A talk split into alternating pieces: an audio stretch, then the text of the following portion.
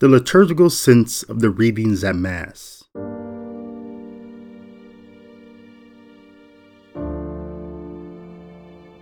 While there is no clear way to organize the Book of Sirach, we can say that this section of notes from which our first reading for the 24th Sunday in Ordinary Time comes from in chapter 27, verses 30 through chapter 28, verse 7, concerns the topics of malice, anger, vengeance, and evil tongue.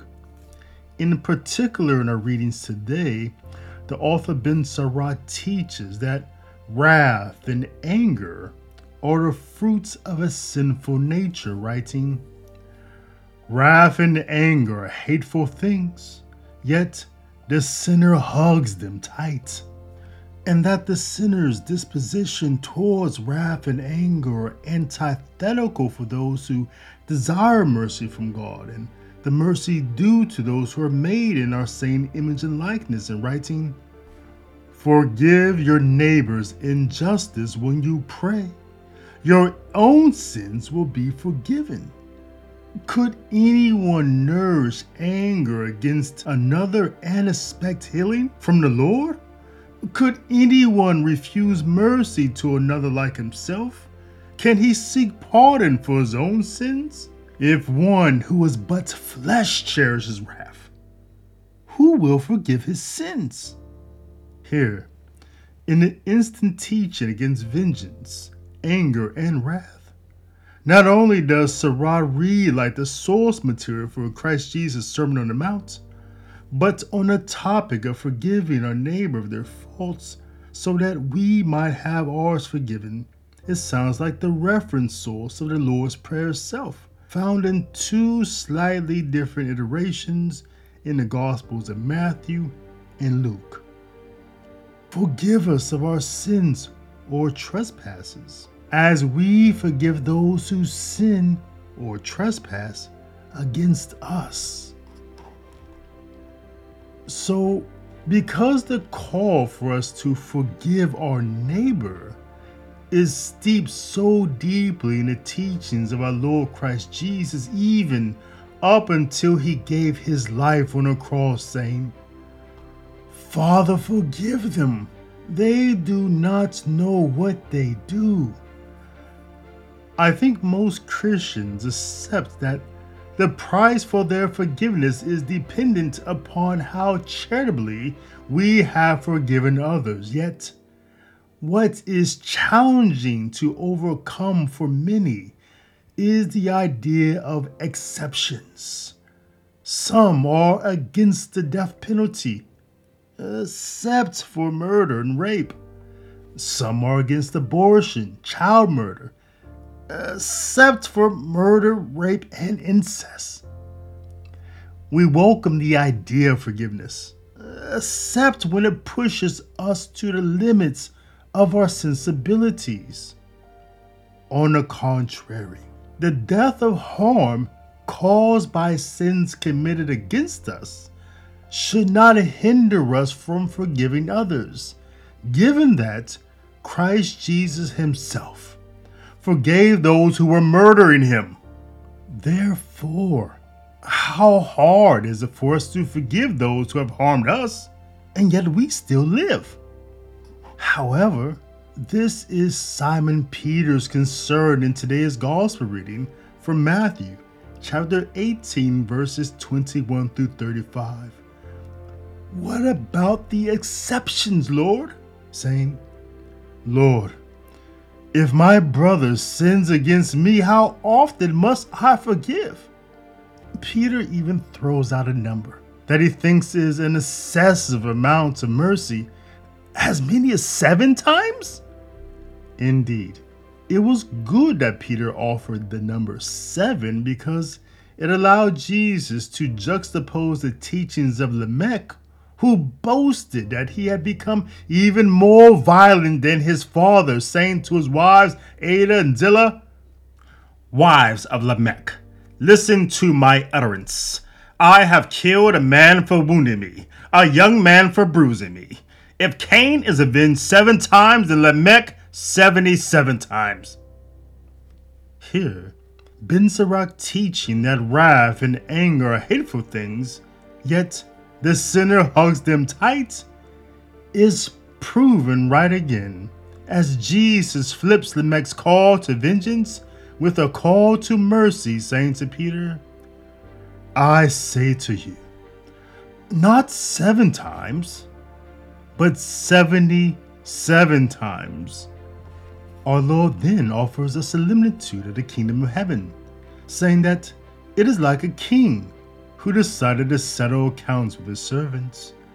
In the parable associated with this similitude, the servant who had his debts forgiven but did not forgive those who were in debt to him fell victim to his master, who was angered at his duplicity and turned him over to be tortured until he paid back the debt he was forgiven initially of. Pointing again to the teachings of Ben Sirach, could anyone refuse mercy to another like himself? Can he seek pardon for his own sins? Jesus concludes the parable in positive support of the torturous treatment afforded to the duplicitous servant, saying, So will my Father in heaven do to you, unless each of you forgive your brother from your heart. The fact that we have the capacity and the ability to forgive is evidence that forgiveness is a gift from God. And God has extended to us the grace of forgiveness that heals our mind, body, and soul. A, a type of divine forgiveness that heals our relationships with our neighbors and our relationship with God. Therefore, if forgiveness is a gift from God, who are we to hold it back and not to liberally give it away to anyone who asks for it? It is God's gift. The Holy Eucharist itself, given to those who are free of sin, is a type of sign of God's forgiveness. Therefore, we too are called to give forgiveness away as freely and as often as we can. This reality that our lives should be a reflection of the life of Christ in us is summed up in today's second reading from Romans chapter 14, verses 7 through 9, where the Apostle Paul writes None of us lives for oneself, and no one dies for oneself. For if we live, we live for the Lord, and if we die, we die for the Lord. So then, whether we live or die, we are the Lord's.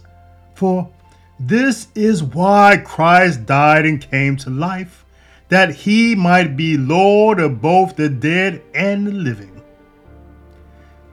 We might add to these words of the apostle that this is also why Christ gave the church the sacraments of baptism, Holy Eucharist, penance and reconciliation, the anointing of the sick, and the liturgy of the Mass. The Lord desires so much to forgive us of our sins and to heal us from sin's consequences that He gave us four sacraments and the liturgy of the Catholic Mass. How merciful is God! that he made forgiveness as accessible and as easy as this to receive.